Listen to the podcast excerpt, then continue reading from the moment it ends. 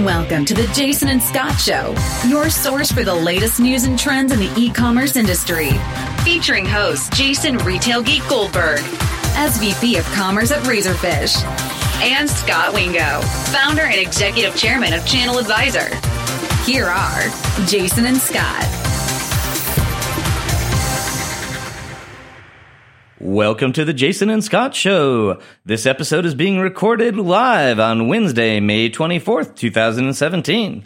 I'm your host, Jason Retail Geek Goldberg, and as usual, I'm here with your co-host, Scot Wingo. Hey, Jason, and welcome back, Jason and Scot Show listeners. You know, Jason, some of the feedback we get says that uh, some of our jokes, especially yours, are juvenile. So we have perfect guests for the show tonight. In fairness, that that feedback is mostly from my family. okay, because they get to live with them all the time. Uh, so tonight we're really excited to have two members of the Dorel Juvenile Group e-commerce team. Dor- Dorel Juvenile is the world's leading juvenile product company and has over 11,000 employees globally. They have a portfolio of 11 brands, including Cosco and Safety First. We're excited to have on the show Bob Land, who is the VP of Consumer Engagement, and Jamie Dooley, who is the head of e-commerce. Welcome, Bob and Jamie.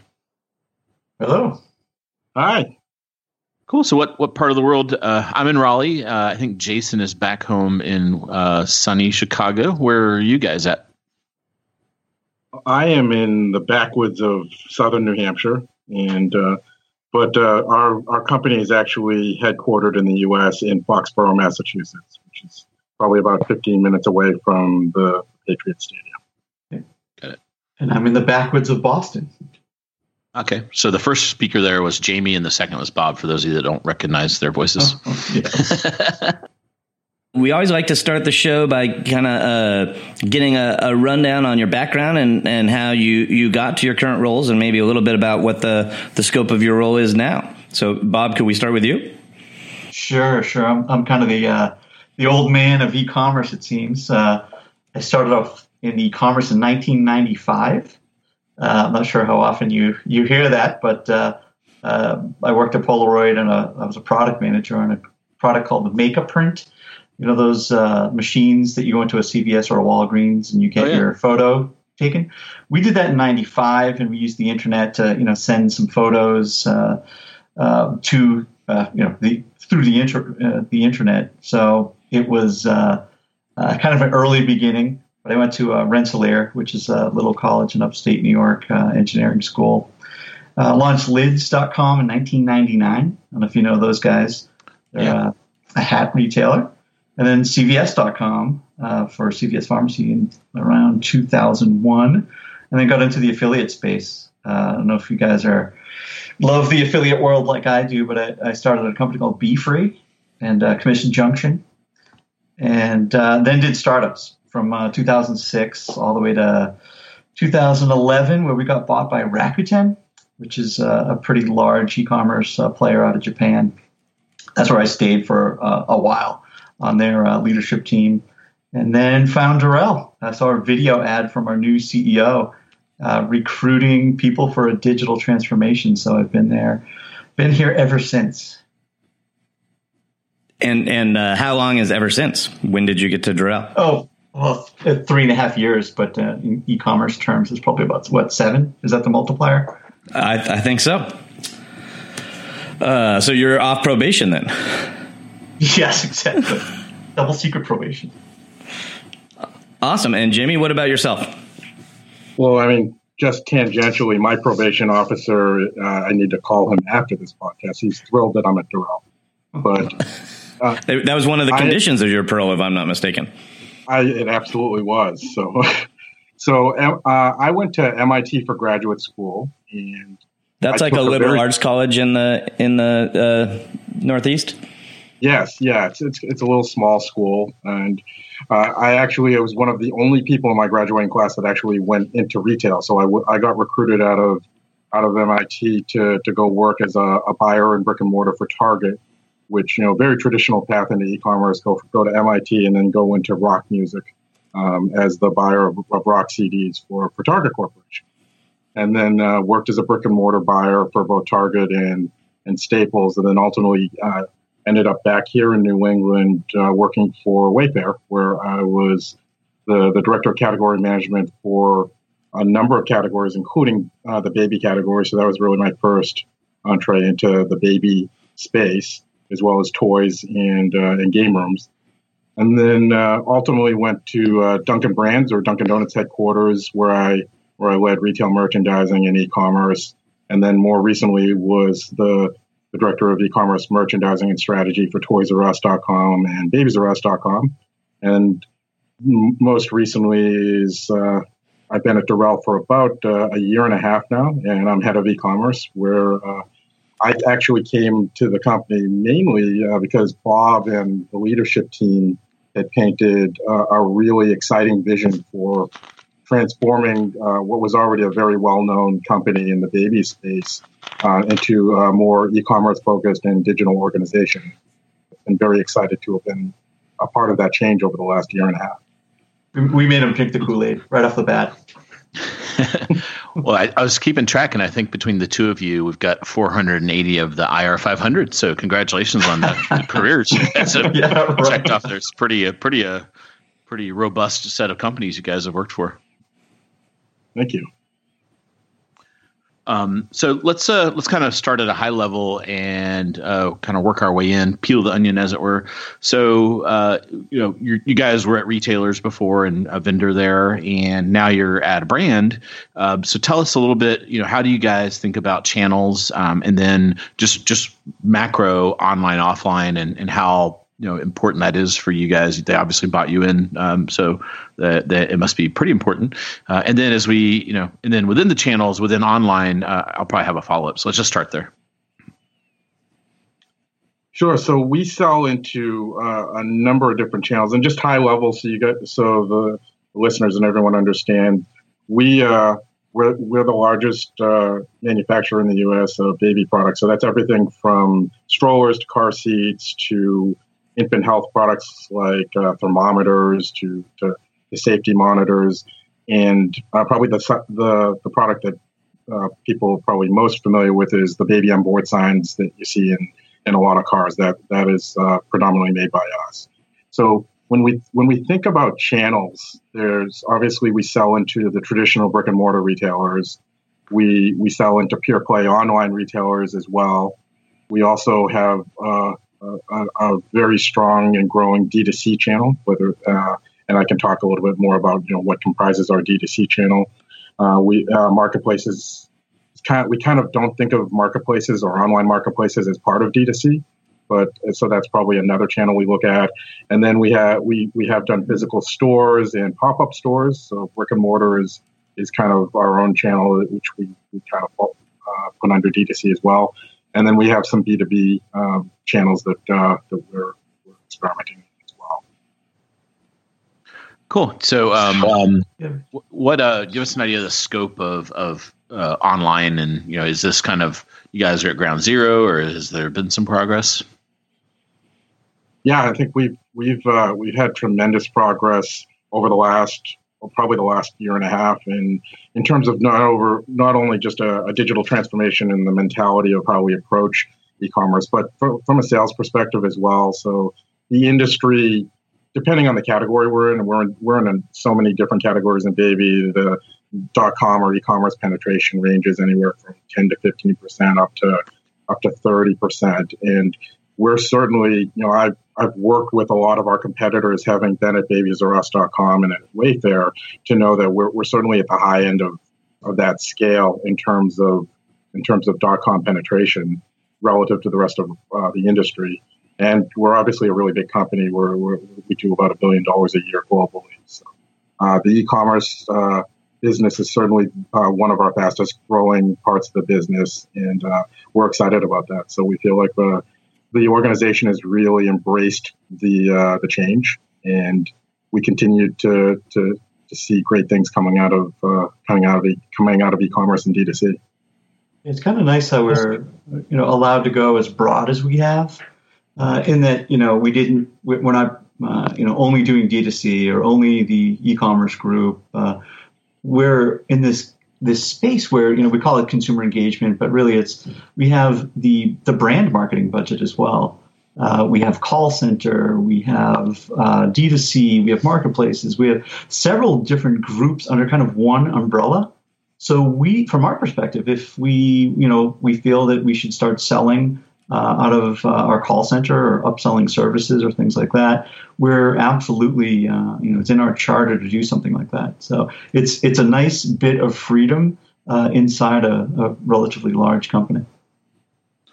Cool. Do you guys operate it? So um, we had Greg Pulsfer on from VF Corp, and they they're kind of like a center for e-commerce, and then the brands kind of feed off of that. Um, and other places, other other kind of houses of brands we've talked to, um, there's almost like independent groups that kind of run things. How are you guys set up uh, at a macro sense, macro level?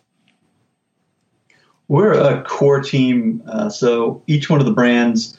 Uh, so there's five really that we operate out of uh, out of, out of Foxborough, and um, the we, are basically the group that's the go-to-market team. Uh, once the NPD process, the new product development process, gets to a certain point, uh, we do all the launch planning for the company. We, we we really don't get into channel management. It's probably where we draw the line with uh, with the sales team, but uh, it's really a, a, core group that uh, that uh, works to really extend the, the, the brand marketing. So the brand teams really only get to work on product development and core brand development, and then re- we really do the activation uh, part of the brand.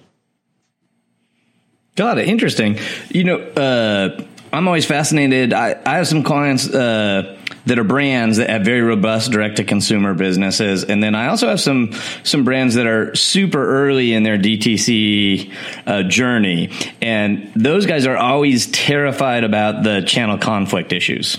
Um, and so I'm, I'm sort of assuming by how robust um, your, your channels are that, that, that if there were any concerns, those concerns have sort of played out in the past. Is that a fair characterization or is that still something you have to grapple with? Well, I think we still we absolutely grapple with it every day. I wouldn't say it's it's a huge obstacle for trying to run e-commerce, but we're certainly mindful of. Uh, I mean, we of, of all of our retail partners as we're as we're managing D2C, and and I think we've we've approached it where we we don't we don't want to actively compete with our major retail partners. Uh, certainly, in my career, taking Amazon on is is never a good idea, and uh, or certainly Walmart or any of the other major retailers we we uh, we sell into. Uh, our goal is to to, provide a, a, great customer experience regardless of the channel the customer purchases from. So whether it be you know we sell on brand sites, we sell directly to uh, our our our 1P retailers, we sell on the marketplaces, and and then through even our call centers and B2B. Um, our goal is ultimately to, to have all those channels work work in harmony and not try and compete against each other for, for the same customer. Got it. And I'm assuming your sort of core digital team isn't just supporting the DTC. So you're probably also providing content and assets and stuff for your for your 1P partners for their own e-commerce efforts. Is that is that true? Yeah, that's absolutely true. And I think that's part of how we've tried to to sell the vision to our retail partners and throughout the organization is that what we do from a content perspective or um, everything that we're doing to enhance the, the, the customer experience online is certainly going to affect even brick and mortar sales and and uh, help help the overall company. The journey just to this point has been it's taken a while, you know, three or four years now, really to it, it, it's like we've been on a, a data liberation uh, movement where you know we had seven or eight um, product catalogs, you know, spread all over the world, all these di- different databases, and we used something called Salsify to kind of bring it all together. And really, once we took moves like that and really didn't rely on legacy systems anymore, we completely re- rebuilt the marketing technology stacks. Um, we we trained the product managers to develop content in, in you know the ways that it should be developed for online. Um, so it, it, was kind of it, it's getting to a point where it's a lot easier than it than it used to be. Uh, the barriers have been really knocked down. Not to say that we don't find new barriers kind of every week uh, placed in front of us, but I think the systems, the, the kind of the, the level of of uh, agility that the systems have really empowers everybody. We've taken a lot of cost out of the business too you know, by not uh, by getting off of these legacy systems. So, uh, what, a, what a nice pivot point here. Yeah, I often find um, that that that often is a cost savings for brands that you you know in the in the old world you you uh, unbeknownst to you were creating the same content multiple times for multiple touch points. And when you're mm-hmm. when you get those more robust systems you get better content reuse often. Yeah yeah I, I agree. Absolutely. Yep. And we also we're spending money in the wrong places. So you know no gone are the days where you have to do you know thirty thousand dollar photo shoots for a single product launch. For, as far as I'm concerned, for for Dorel anyway. Um, you know, we do social social photo shoots where we invite you know parents who live within 30 miles of the office to bring their cute baby in for the day and we shower them with gifts and you get amazing photos out of a session like that and you're doing consumer engagement so it's it's kind of it's kind of evolved now Nice, very interesting. Um, I, we might want to explore that more, but I do uh, want to touch on something you you introduced a little earlier. Um, so, Amazon's one of your retail partners. You're selling to them 1P. You're also selling on marketplaces, and I'm I'm presuming one of those marketplaces is, is Amazon. So you're you're sort of selling. Uh, through through two methods, and uh, we we often call that sort of a, a hybrid model. Is uh, a do I have that right? And if so, can you can you uh, talk our listeners through how how that's worked for you? Sure. Yeah, and that's absolutely right. Yeah, we are a hybrid. We we've sold via 1P for over a decade, a long time, and then we launched on Amazon Marketplace uh, about a little over a year ago, and it just took off. It's been fantastic, and I think we uh, we have a really good partnership with our vendor managers on the 1P side, and we're we're fortunate enough to to have a, a really good relationship with account managers on the marketplace side. So I think uh, we, uh, we we had some pretty lofty goals to hit from an e-commerce perspective last year, and uh, we beat them pretty handily. And uh, certainly, the marketplaces were a big part of that. In addition to overall e-commerce just really uh, performing extremely well. Uh, a lot of brands I talk to, they they get really confused by this. They kind of say, "All right, so uh, I'm I get the wholesale thing. Why would you have 3P?" And uh, I I know uh, an answer to this, but I'm curious, like from from your perspective, uh, you know, what was it that that led you to kind of explore that, and and what are some of the levers it gives you to pull uh, in the in the Amazon side of things? I think for for us, when I got hired, I was hired to to lead D2C, and I don't think we really knew how we wanted to approach that. Whether we wanted to focus mostly on brand sites first, or online marketplaces, or physical stores, even. You have a pretty strong physical store um, sales um, revenue stream in Europe. So I looked at it from a blank slate, and I think from from a traffic perspective, certainly it was it was the easiest to go after online marketplaces. So that was one of the the, the major factors that uh, that I thought about when we, when we were uh, trying to decide which do we focus on first because we focus on all of them now, but uh, you only have so much resources in the beginning. I love that we have the safety net. I mean, we, uh, your podcast has talked a lot about CRaP items, and you know, we, we certainly have uh, a safety net for when or if Amazon um, decides to, to, to crap out items, we can put them on the marketplace pretty easily.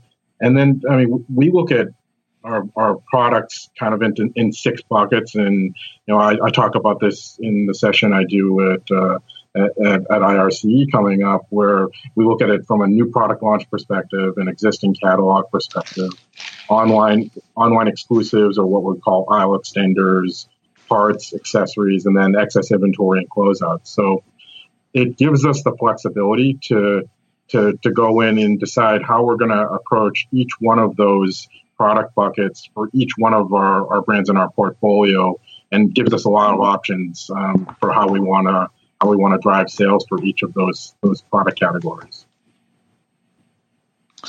Very cool. So, um, in the early days, how much SKU overlap is there between 1P and 3P? Um, uh, a lot of our uh, the folks I've talked to, they they first explore 3P because you know they've they've presented 10,000 SKUs to Amazon. Amazon's bought a thousand, and they view it initially as a way to get the rest of their product line up there. Um, is that the case with you guys? It sounds like there's a little overlap there because you're doing that safety net kind of dual listing approach.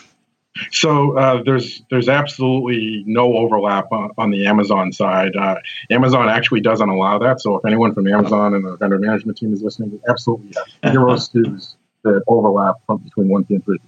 Uh, okay. So, but uh, what we uh, in other in other uh, marketplaces that does allow us a, a, little bit of a safety net. So if the one piece side goes out of stock, then we are able to to, to, to have the, the three piece side kick in. And just a clarifying question on the on the overlap.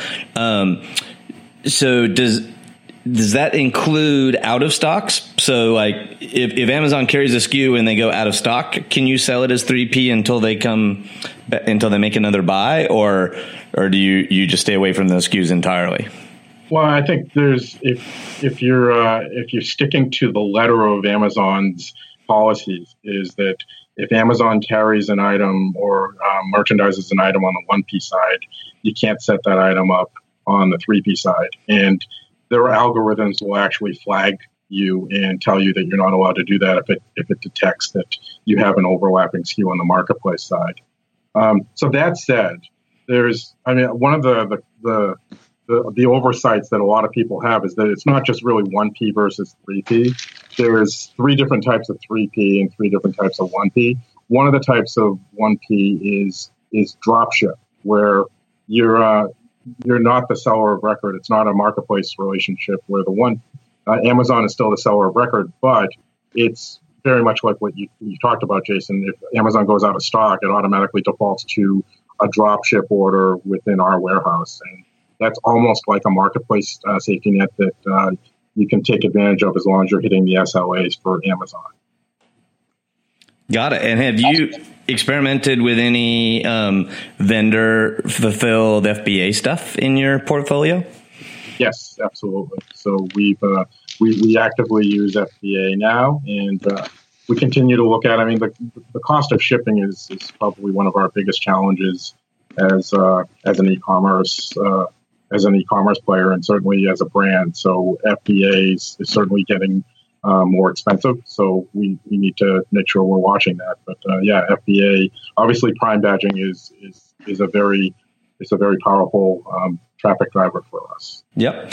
And then on the 1P and 3P, one of the, the complaints I often hear, or one of the obstacles to being a, a hybrid seller is obviously Amazon has tools for 1P sellers, uh, in, in, uh, Vendor Central, and they have the Seller Central for, for 3P sellers. Do you use those tools and just use them separately for both sides of your business? Or have you looked at any of the sort of third party systems that try to aggregate those two tools?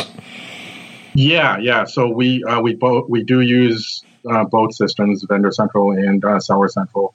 I think anyone who's used both knows that the data that you have available to you on the 3P side is much more robust. You can be much more forensic in, in trying to figure out how to drive more sales, whether looking at traffic or conversion, or just all the metrics that you have available um, to to analyze your business. Even on the one piece side, even if you have what uh, what uh, what's called premium ARA you don't have access to that kind of data. So to answer your question, yeah, we, have absolutely looked at a number of third-party data solutions.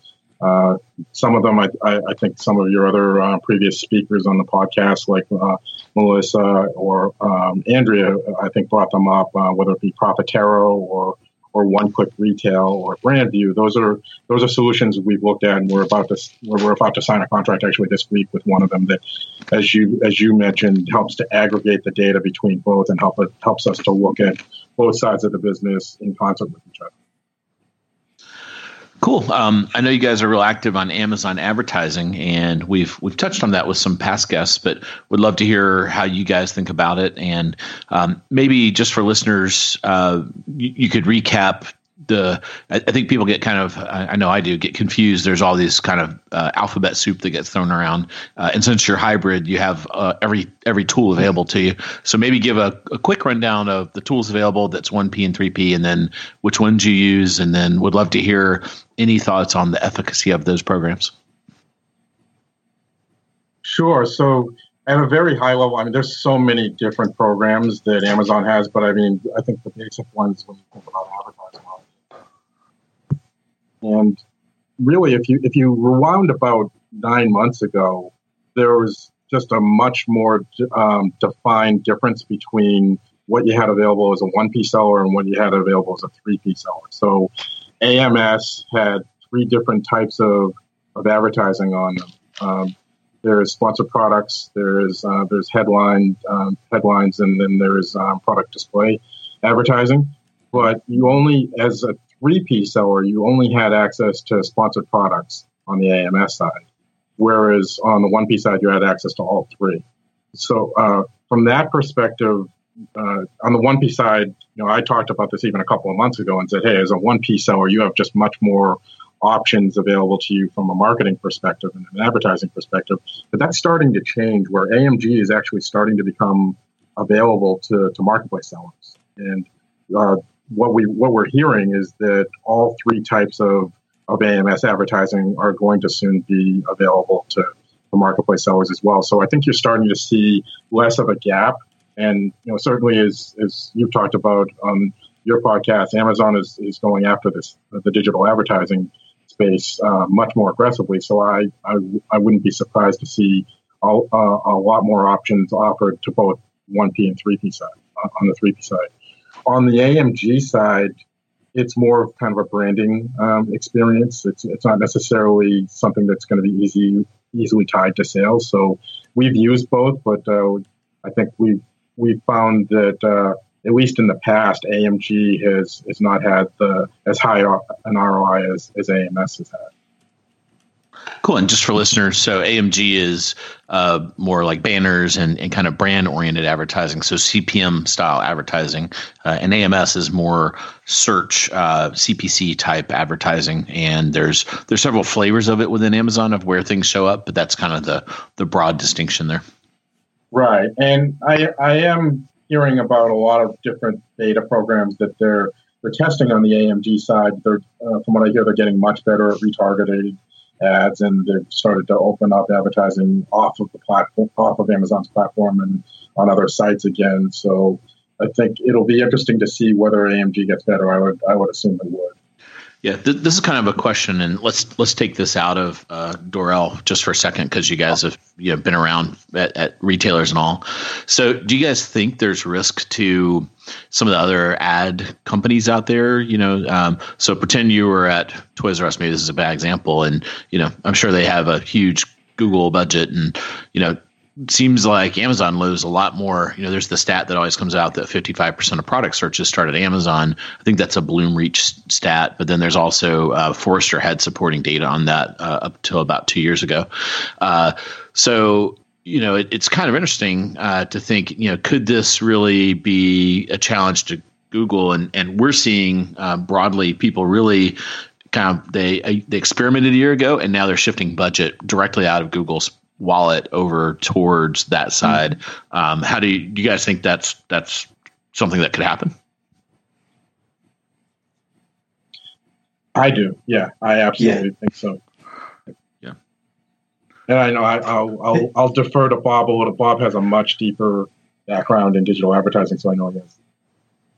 Yeah, I, I think you know, even just thinking about Dorel and what we've done, we've really it's almost like you're we're shutting down our brand advertising, um, it, you know, and pushing the money really over into Amazon, uh, just because it's almost become an uh, uh, some a, it's, it's like awareness as well.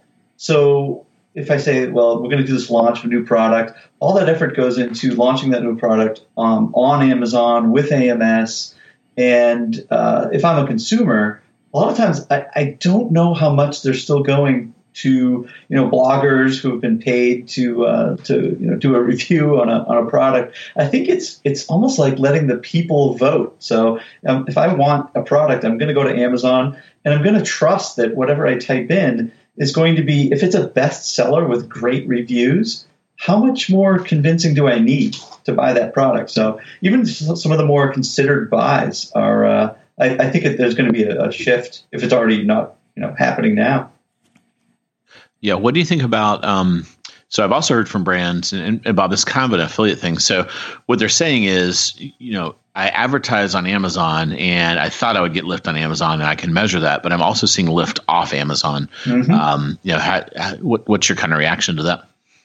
Oh yeah, absolutely. I think it's, it's relatively well known about the kind of one dollar for uh, spent on Amazon equals about seven dollars outside. It varies by category. So you know, in baby, like our, uh, our products, we're seeing more like an eight dollar lift. Um, you know, outside of Amazon. The the tricky part is is it, it, it's not that uh, straightforward to measure. Uh, you know, we're not seeing exactly those numbers. So I think it takes uh, it takes time. Wow, very cool. So, does it feel to you like that's a trend that's unique to Amazon in North America and they're just becoming a, a great ad platform? Or is it a shift to retailers overall? Like, are you guys also investing in like Walmart's equivalent, which would be WMX or, or any of those sorts of things? That's a good question. Yeah, yeah I think we're going to have you know, we, we have to we, between Walmart and Amazon. You know, the, for us, there are two largest uh, largest retailers. WMX is has evolved. Um, you know, even even for our AMS spend, we don't use the reporting in AMS at all. Really, um, we we really kind of built our own reports, and uh, we'll do the same with WMX, and really have concentrated a lot of the of the dollars right there because with guys like Triad and HookLogic and kind of your other choices on the on the other retailers' websites, they've always kind of obscured the uh, the ROI uh, to some degree. So it's been it's been tough. I'm, I'm hoping that uh, those systems evolve a little bit more and they're a little bit less opaque. Uh, I think they're going to have to to stay competitive. Interesting. Well, I know there's a bunch of WMX salespeople listening right now, so I'm sure you'll be hearing from them from them soon. Sure. But we'll we'll we'll beat that point home that that uh, transparency and access to data is is one of literally one of the impediments with folks spending money with you. Uh, so I think as you, I think you're pointing that out, that's one of that. I think two of the thing, two of the the challenges with with AMS and AMG as they are right now is one, the data. The data is just not uh, easy to come by, and it's it's not as robust as some of the more established um, advertising channels. And then the second is mobile. The mobile experience and the desktop experience are, are, are, are distinctly different. And I don't know that uh, anyone, including Amazon, has really cracked the code for the mobile experience uh, with their digital advertising program. Mm-hmm.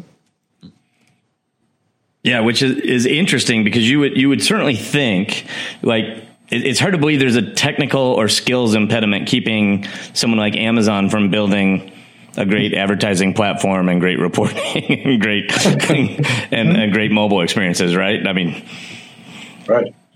Uh, it just feels like they haven't gone around to it yet. Uh, but hopefully, uh, I don't know if you know this, but Jeff is a big listener of the show, so you know th- this could be triggering an email as we speak there's, there's a Jeff email happening right now. Uh, so beyond the advertising, are there any other considerations that you guys think about uh, in terms of maximizing your your results on Amazon? Um, I noticed, and I should have mentioned this up front. I've got a 20 month old in the house, uh, so I'm a big user of your products. Uh-huh. Uh, and in fact, you've dramatically slowed down my midnight snacking because, like all the the Safety 1st products in my kitchen, make it much harder to to uh, get food out in the dark. Uh, yes. So just thankfully a, the espresso machine isn't protected. Exactly. Just just a product idea for you is some LED lighting and some of that stuff might be helpful. Uh, it probably won't cost us a, a, penny more to make them glow in the dark. Exactly. Uh, but uh, so I, I, have noticed like you guys are well represented in all the different Amazon programs, and so you know you have a lot of add-on products. Um, I, I also noticed you guys have some Amazon Choice status products. So you know, I'd, i guess I'd be curious. Do you overtly like try to achieve those things? How, what, how, how are you managing your portfolio of all those, those sorts of things? Well, uh, the, we're lucky to have it. I wouldn't say that we, uh, we were able to tell you exactly how we got. I mean, certainly it's volume driven and there's a profitability quotient as well. Uh, so, uh, and then as, as we all know, if you're a private label, uh, in Amazon, then you have a leg up for those programs. But to, to answer kind of your, your initial question, as we look at managing the business, there's just what what I've been talking about for the last year and a half with the company is that we break e-commerce into into seven centers of excellence, and Amazon in particular, all of our initiatives kind of fall into one of those centers of excellence. So we we live and breathe this almost like a religion, where uh, one of them is marketing, and another is the consumer experience. The, a third is certainly operations, especially with Amazon. There's products and availability there's technology, there's business intelligence and data, and then there's partnerships and people. So each one of those we look at and we, we, we break it down from quarter to quarter and from from from year to year, and certainly we have a now, next, and a future plan for for all of those. And I, think that that's a that's a, a, huge challenge for us from an e-commerce perspective and an Amazon perspective to, to manage all of those. And we have initiatives each one of those. I'd say from an Amazon perspective, you've obviously talked a lot about the marketing side. Operations is probably just as important in trying to trying to keep up with all the all the SLAs and everything that uh, that Amazon's training their customers to expect in terms of prime shipping and prime now shipping.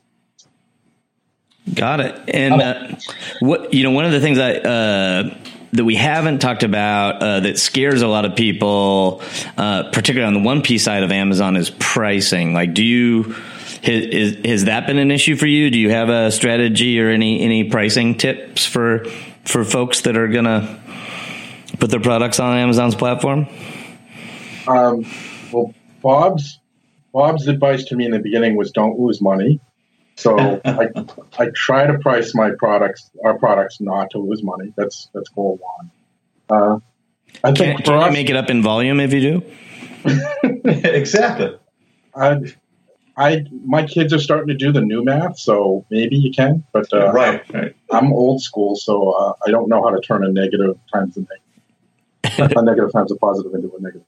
So from a pricing standpoint, we you know one of the, the things we talk about a lot, and you you mentioned it earlier when you talked about third party data solutions, is you know we say that data is more important than your mother, and we're constantly just trying to get as much data. Um, systemically to, to make um, good decisions. Now, we have map policies for um, a number of our brands. That certainly helps.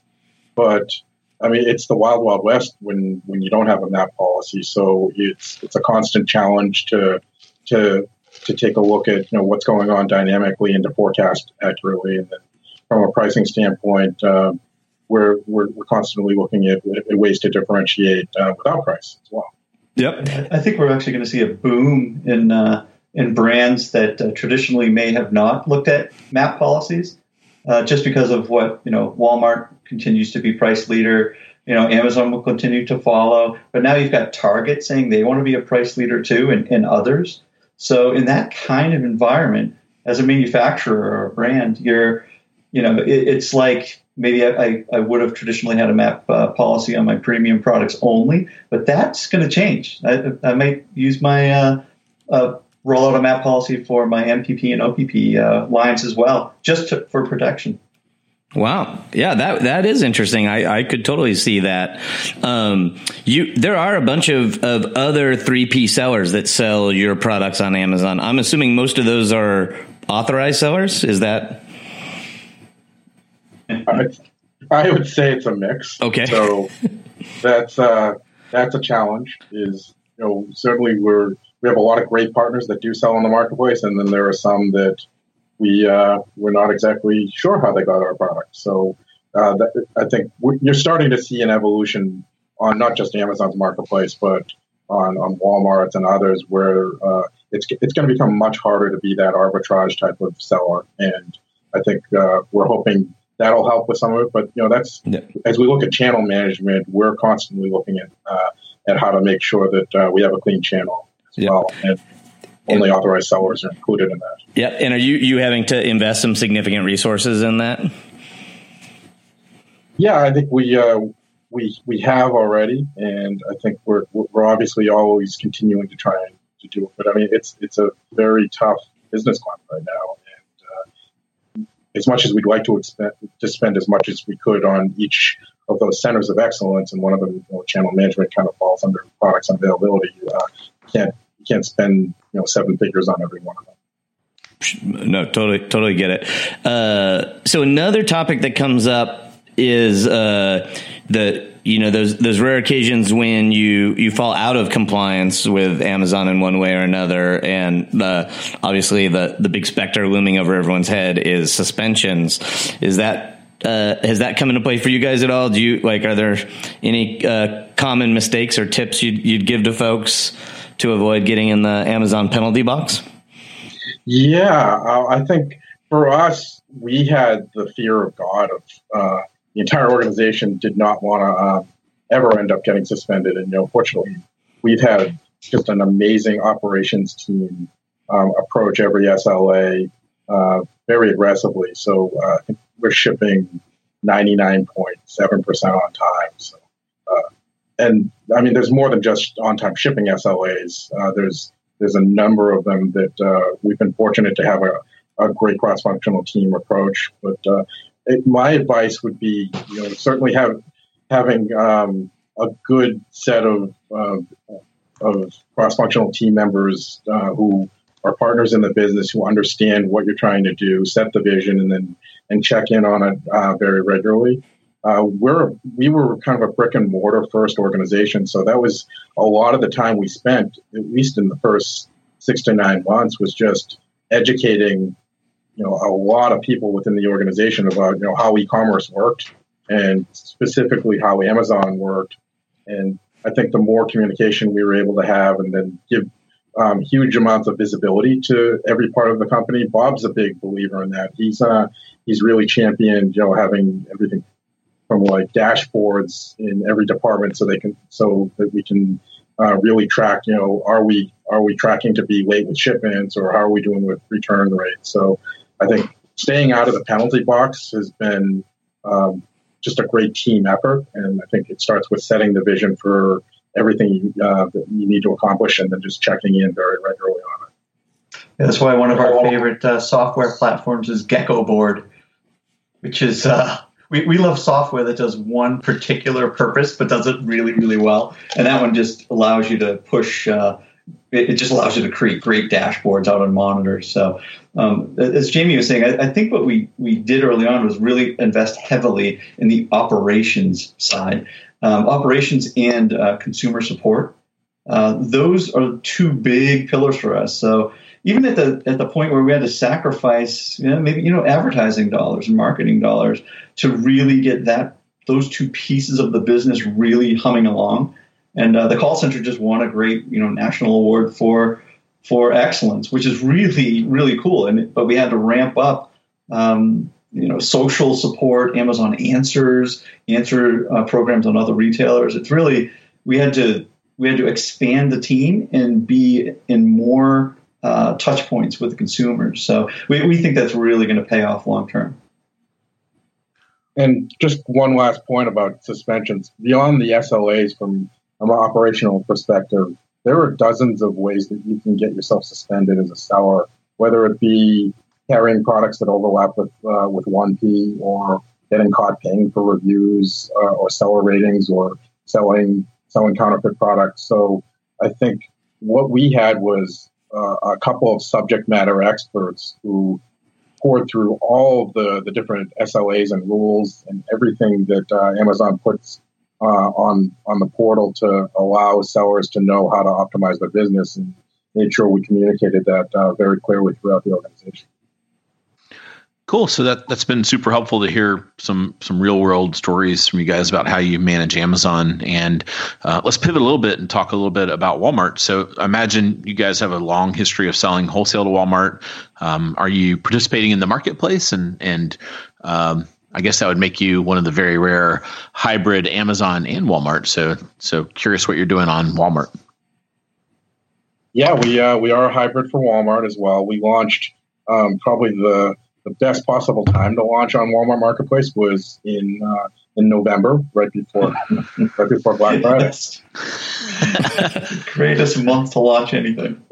Yeah, fun. So uh, don't try that at home, kids. you have a choice but it it, uh, it it really had fantastic results even um, in Q4 of last year. So really out of the gate, we were very fortunate to see sales do extremely well, and I think I alluded to it a little bit. You know, last year, e-commerce as a team, we uh, we exceeded our sales goal for for 2016 uh, by 53 percent, and certainly Walmart Marketplace was was a big part of getting us um, past our sales goal and certainly crushing that goal. Cool. Any other um, channels, marketplaces, uh, or you know anything you think that's kind of interesting that you think other brands would find kind of uh, fascinating? Uh, well, we're on eBay as well, and we're on Jet. Uh, we uh, we launched on Jet about a month before they got bought out, so we like we feel like that had something to do with it sure. and I think we're always looking at, at different opportunities uh, to, to, try and uh, put our products in front of um, as many customers as we can. Yeah, for eBay, some people kind of view it as an outlet kind of a thing, or uh, other people just kind of put their main line on there. Do you guys have a, a kind of certain part of your how, how eBay fits into the strategy? Uh, I wouldn't say it's it's it, we've we've completely solidified or crystallized our our how how we how we approach eBay. Um, I think we, we do have a, a healthy mix of, of, current products as well as what we call like excess inventory and closeouts on eBay. But um, again, you know, we, we you brought it up earlier. You know, we talk, we think about channel conflict, and certainly there's there's some good experimentation you can do. eBay's um, doing a lot to try and um, improve their merchandising, especially in the baby category. So we're we were happy to partner with them and help um, help to be a uh, uh, a part of that that uh, that improvement in, the, in, in, in our categories. Yeah, I found eBay is, eBay. is they've got brand religion, so they're, they're being a lot more friendly to brands lately, and uh, I think a lot of that has to do with Hal, who came from Home Depot. He kind of understands the the that dynamic better than than folks that, that maybe didn't have that experience. Yeah, I mean, I'm a big fan of Hal Lawton, and uh, having watched him, uh, what he did at, at Home Depot was was was really impressive. So I'm hoping that uh, they can do the same. Same. I think for us, what we don't want to do is just uh, go on to any marketplace for the sake of being there. So uh, I say that we haven't crystallized our strategy, but we, we do think very clo- um, closely about you know what what's our goal for each marketplace and you know what is our approach on each marketplace as well. What's nice is that you know we built everything so that uh, it's easy to launch a new mar- marketplace. You know as we see fit. You know if we want to try something else out, uh, we can easily be up in you know a matter of you know days or weeks. So it's it's not really a, a huge investment if we want to play with something. I think what's what's interesting is watching uh, Walmart Marketplace evolve.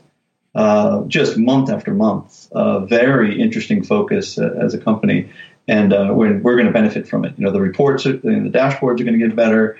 Um, it's it's an interesting year to be on Walmart Marketplace, that's for sure yeah, it seems to be a big, big area, and uh, Lore's in there swinging the bat like crazy. So we'll, we'll see what kind of comes out of that. Yeah, uh, Jamie and I met him. Uh, what was it? A, a, month before they got uh, got acquired, and uh, he's a he's a, an amazing guy. I mean, we were we were riveted. So uh, he certainly had us um, all a, a, captive audience. So we're, we're definitely big fans. So yeah, funny funny story between Marc and me I interviewed with Marc at Quidsi literally a month before they closed the deal with Amazon.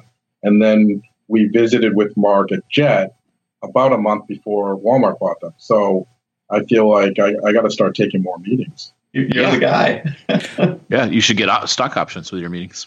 I don't know if that's uh, that, that, may violate some ethics thing, but I, that's not my problem. That's your problem. um, one one question. So you guys are in a lot of places, um, and I think earlier you mentioned you have kind of six categories of products. Is there? I know some some brands have kind of a that they look at these channels and there's some mapping that happens where they'll, they'll say, all right, uh, channel B, I'm going to put this type of product there, but not this type of product. And uh, do you guys have any? How do you think about that, or you just put everything everywhere? That's another valid strategy as well. No, I, I think we definitely we're we're careful and and we'll have a specific kind of game plan for excess inventory and closeouts versus uh, a completely different strategy for how we're going to approach new product launches. And you know, same thing for kind of online exclusives. So uh, yeah, it, it, it's not sort of that spray and pray kind of approach. It, it, it, it is carefully thought out. Got it. Uh, so you guys are. I'm I'm going to characterize you as very digitally mature for a branded manufacturer in the in the digital spectrum.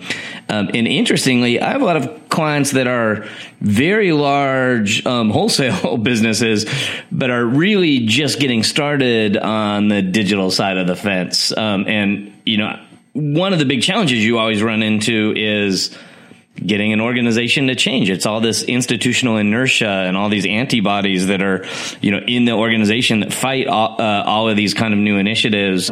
Um, it, it sounds like uh, you you got to go through that uh, in in your your beginning in Dorel. Like, do you have any advice uh, for for folks that are uh, just getting started on their journey? Go ahead, Jamie. Well, I, I love the antibodies comment because I, have never heard that before, but that, that's very appropriate. It does feel like, uh, yeah, there are a lot of antibodies sometimes. Um, no, I think uh, I I'll say that one of the reasons I came to Dorel was because uh, Bob and our CEO, you know, had sold me on a vision where they had already started down that that kind of mentality shift and made the investments and just a lot of the out of the box thinking in terms of technology investments and resources were a lot different than most of the other CPG companies and other vendor partners that I had worked with and other retailers. Even being, you know, it was 2016 at the time, it's amazing how many are still just trying to figure out e commerce. So, uh, for, I arrived having seen a vision that was already somewhat set, and I was just sort of evangelizing that vision. But I, I, think that's the big, that was the, the really important part of our success is evangelizing that vision and getting people excited. And I think in many cases, this is kind of Captain Obvious, but a lot of people think that uh, it's almost a threat to their job. So, number one, you have people who look at it and say, Am I going to be out of a job in, in six months because of this new e commerce thing? Or this is 20% extra work for what it was already a very hard job for me. So, I think I've been lucky. I think we had a cross functional team of about 100 people that really jumped on board, but I think we also had a really strong vision that we were able to get people energized with from the top down. And then I think, you know, Bob, Bob had already established a lot of that when I got to the company. So it wasn't very difficult to do. I, I, used to have a full head of hair too, but now, you know, not so much. but uh, I, I think the, you know, what we're trying to do is digital transformation from the inside, which I uh, is the most difficult in my opinion and in my experience and i don't recommend it. It's uh, it's just it's the long path but uh, because you do have to you know evangelize quite a bit and you know understand that it's going to slow you down a little bit.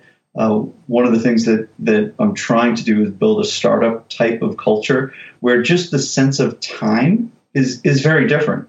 So you know instead of people um, communicating in email they're they're now communicating in jira uh, it's it's just a complete shift. And, and, first, I would say just get the the early adopters. Like you need a ring of people that get it. Uh, we have a guy named Cabron on our team that is a web technologist guy that we just we know that we can throw anything at this guy, and he's just amazing. And he can quickly integrate a new system or develop a database. Or so I, I think having kind of a scrappy team to start with of you know the band of brothers kind of thing um, helps a lot. But then you have to just keep converting the people who want to be converted and then kind of work your way down the curve to the people who uh, you know are, are going to be really uh, resistant. So we're, we're i'd say we're midway down that uh, journey right now very cool. And it, it sounds like, I don't want to put words in your mouth, but, uh, you, it sounds like you had a blend of evangelizing some of the legacy employees that were, um, most susceptible to become, uh, part of the, the digital solution. And then you brought in, uh, some, some outside digital disruptors, uh, as well, i.e. Jamie. Um, does that, do I have that right? And does that seem like the right approach to? Yeah, I, I do. I, I, really think that, uh, one of the big mistakes is to go kind of whole hog, you know, out of the gate. One is to do almost nothing and just talk about transformation, and that that's just I've seen companies, I've been at companies that have that have done that. But and, just uh, to be clear, that's fine as long as you're paying a consultant like Sapient Razorfish while you're doing that, right? exactly. That's that's exactly what I was going to say. but no, uh, you know what's funny? It, it's almost like if I took a step back for a second, the the the key to to our success so far has been um, lots of quick wins and constant wins. So not just setting this massive goal, you know, way out there, but really understanding, you know, let's let's just set these small goals. Let's uh, let's get all of our product data in one place so we can actually use it. Oh, okay. Uh, let's go with Salsify. Oh, Salsify is not very expensive, so I can put it on a credit card. so you know, to kind of scrap a system together in a, uh, and then build kind of agile processes around that, and then people gravitate toward the money. You know, you can just follow the money. If we're making a you know a massive headway and there's dollars and the dollars keep adding up, people tend to say, you know, I want that. I, maybe I haven't had that on, on, my team, and I want to go on that team. I want to be on the successful team. So you just kind of create this internal inertia. And, and with guys like Jamie, it's it's easy. He he carries that flag, and uh, people just want to follow him. Very, very cool. Uh, and by the way, this is going to sound super cheesy. Uh, I, I call that stair step approach the stairway to awesomeness. That's exactly what it is. Yeah, that like you know you you paint that aspirational picture of where you want to get, and you you just can't do it in one giant big bang project. So the stairway to awesomeness is the way to go. Yes. And, it, and, if you give Jason uh, six beers, I think is the number somewhere in there, four to six, he will sing "Stairway to Heaven," but it's "Stairway to Awesomeness," and it's a it's a thing to behold. for, but for another time. Yeah, yeah. The uh, no no beers here on the podcast. This is a definitely a, a dry podcast. Oh, I didn't um, know that. oh, sorry. Did I. Oh, sorry. Should have alerted you. All right. um, so we have about five minutes for one last question, and I want to take it super high level. You, you guys have both had great careers in, in retail and brands and and digital. Um, where do you see the future of e-commerce? Is is it going to be you know uh, is Alexa after smartphones, or you know feel free to kind of go two years out or, or ten years out. So just would love to hear your thoughts, having having seen kind of the the play out so far. Well, I'll go first because Bob's is probably going to be better than mine, so I don't want to. Uh, so uh, I think you know two of the things I see. One are I, I alluded to it a little bit earlier, is that I think the the what what's available for a one P seller and what's available for a three P seller. I think it's going to start to close. The gap's going to start to close. We've already started to see that close. So I think you're going to see it. Uh, that obviously the growth that Amazon's enjoying, uh, a large part of that is is through three P. So I think you're going to start to see more more um, more of that consumer experience uh, become uh, be, be more consistent on both the 3P and the 1P side. Um, in particular, I, I, think about advertising, and one of the gaps that I see that I think is I, I expect is probably going to happen, and I hate to use a uh, a cliche word it, with artificial intelligence, but I think AI driven predictive analytics to to help to, to help CPG brands and to help uh, even anyone who wants to use digital advertising or uh, to use it for for predictive forecasting. I think that needs to happen, and I think I just it, it still seems really nascent. I think I see a lot of solutions out there that don't take into account all the, dozens of of sales drivers and forecast indicators that are unique to e-commerce, and I think there's those solutions are still built on in a brick and mortar world where uh, you're not taking into account estimated ship windows or prime badging or the, the dozens of things that can help to drive um, sales on the e-commerce side that just don't uh, that don't get factored in. And I don't think that uh, any human being can make those decisions um, as they're using them to to forecast their, their sales or to, to drive their, their advertising spend. I think it has to be AI driven. So that that's a prediction I'd see happen in the next uh, few years is someone uh, someone coming up with that. Yeah, I, I absolutely, absolutely. Yeah, predictive analytics is definitely going to be pervasive in, in almost everything that we that we do.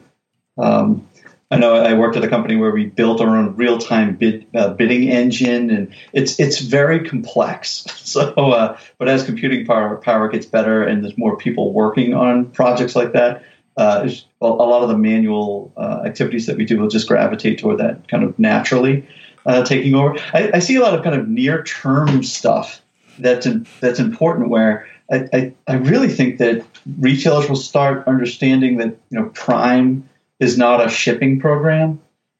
Like you, you know what I mean? Like I, I really do think that once other big retailers develop Prime like programs and, and you know the full breadth and power of a program like that, they'll under, they'll really start understanding the the, the game. And uh, I, I, really I, I, don't know about you guys. Like I haven't seen I, have seen kind of small attempts at a Prime like program, but nothing nothing even close to it. If if it's not a shipping program, what is it? It's I mean it's like it's a massive loyalty program. It's it's the stickiness that uh, that you just can't get out of it. It has unbelievable, unmistakable value. Um, I, I, think they've gone well past the uh, you know the yearly the, the annual fee for the program in terms of value at this point. Uh, and, and I really do think that that is a uh, a massive uh, way to build loyalty. Cool. So you know, um, you guys are both you know deep in the the world of Amazon. Um, do you think it's game over, or do you think that you know, just like we saw, you know, uh, Bob, you're old enough to remember this. It used to be that you know no one could beat IBM. There, you would just like you know people just call them up and get mainframes installed, and then mm-hmm. suddenly Microsoft took over, and then it was Google, and now it's Amazon. You know what? What do you? Any votes on like the next dark horse? It, you know, is it going to be a company we've already heard of, or is it some company that's like two dudes in a garage right now? Oh, that's a good one. Jamie, you want to go first on that one? So I yeah, I mean, history tells us no one, no company remains dominant for probably more than more than 50 years, uh, even if it's still around. I, I, think I'm starting to see somewhere they they're they're bucking that trend. So Walmart's probably one where they're starting to come around. The, uh, they may they may buck that trend and remain dominant past 50 years, but uh, I, I yeah, I think one of the things I think about is on demand. You know, you've talked a lot about about Scot about it, Scot, and I, I can see that being kind of the disruptor. And you know, obviously Amazon's going after it too, but uh, maybe in different in different categories, I can see that being uh, the next the next disruptor that maybe um, Amazon isn't able to to handle. Oh, that's crushing. I've spent like 85 episodes trying to, to get Scot's ego down, and you just told him that he's the future of e commerce. Great. you're, you're going to pay me in cash, right, Scot? Yeah, yeah, absolutely. no, no checks. What's amazing to me, it, it, it, almost seems like Amazon is, is bucking the, the you know the old trend of you know IBM and companies like that, just kind of really having to pivot hard and uh, and swallow hard too at you know at, at, major inflection points is is the scale. That's the thing that gets me. It's you know looking at you know announcements from Target saying oh we're going to spend a billion dollars in uh, in uh, you know fixing our supply chain up when Amazon's spending what I think 18 billion. Yeah, it, it's just the, the the scale is is something to really think about. And how do you how does a disruptor you know two guys in their garage really really break into that. Now, I'm not saying Amazon's perfect either. I'm, I'm actually I've noticed a lot of you know a lot of kinks on a on a daily basis in the armor or chinks in the armor where you know even like my guaranteed shipping package didn't arrive in two days. You know, a, a, a, several times now. So you know, there's definitely some growing pains there, but uh, I I got to think it's only another giant. It's it's got to be like a Walmart that really really uh, can can keep up with those guys. Uh, I, I also, since I worked at Rakuten, uh, I would not discount uh, all these guys that are overseas currently that have just been watching the market patiently. Uh, Rakuten, Alibaba, they're they're just massive groups that uh, certainly have the, the power to uh, you know they, they're not they're not known to be first movers. Remember, they they watch and they're perfectly fine to be the second or third mover. Yeah, and they're the only guys that have kind of quote unquote beat Amazon. You know, so uh, Amazon didn't do well in China and, and mm-hmm. you know, continues to be kind of like number three or four there. And uh, I don't know about Japan. Amazon's done pretty well in Japan, but you know they're they're definitely uh, Rakuten is is still a major factor there. Oh yeah, oh absolutely. I think probably the, the, the guarantee for me is that you can check back 30 years from now. I think when Bezos decides to retire or walk away, that's when there's definitely risk. I mean, you look at Target and their dominance really um, when Bob Ulrich stepped down. That that was really when you saw them start to start to um, have some struggles. And you know, same thing with Walmart, Bill Walton, and I could see the same thing. You know, whenever Bezos starts to step down, no disrespect to the rest of their leadership team, but you know, it's a pretty big uh, gap to fill. I, I, think your point that no no empire lives forever. Uh, Jeff has made that point and said, but what you really want to do is just make sure that your empire outlives you. and so you you you could, you, uh, you, and he may have the same strategy there for him. Uh, but that's going to be a great place to end it because it has happened again. We've wasted a perfectly good hour of our listeners' time. So I, I really want to thank you guys for uh, uh spending uh, an hour with us and sharing the knowledge. Well, thank you. Thanks for having thank us. Thank you. Thanks. Yep, Bob and Jamie, thanks for joining us. And a little plug here for Jamie and I. Uh, Jamie is going to be one of my speakers at the Internet Retailer Conference and Exhibition, also known as IRCE, on June 6th. I do a day there that's called Amazon and Me, where we go pretty darn deep about uh, these kinds of topics uh, in a 12 hour extravaganza. So if you're interested in that topic, uh, join us then, and Jamie will be there. Uh, what's the I've uh, I just went through 18 decks on this whole thing. So you're talking about hybrid, is that right, Jamie? Is that the topic? Yeah, I'm talking about uh, how to manage your Amazon strategy, whether you're a 1P, a 3P, or a hybrid. Yep. So overall strategy, yes. And your presentation is awesome. So people are going to love it. Thanks, guys, and I hope to see uh, Jamie. I'll see you there, and uh, hope to see some listeners there. Great. Thanks. Looking forward to it. Until next time, happy commercing. You've been listening to the Jason and Scot Show.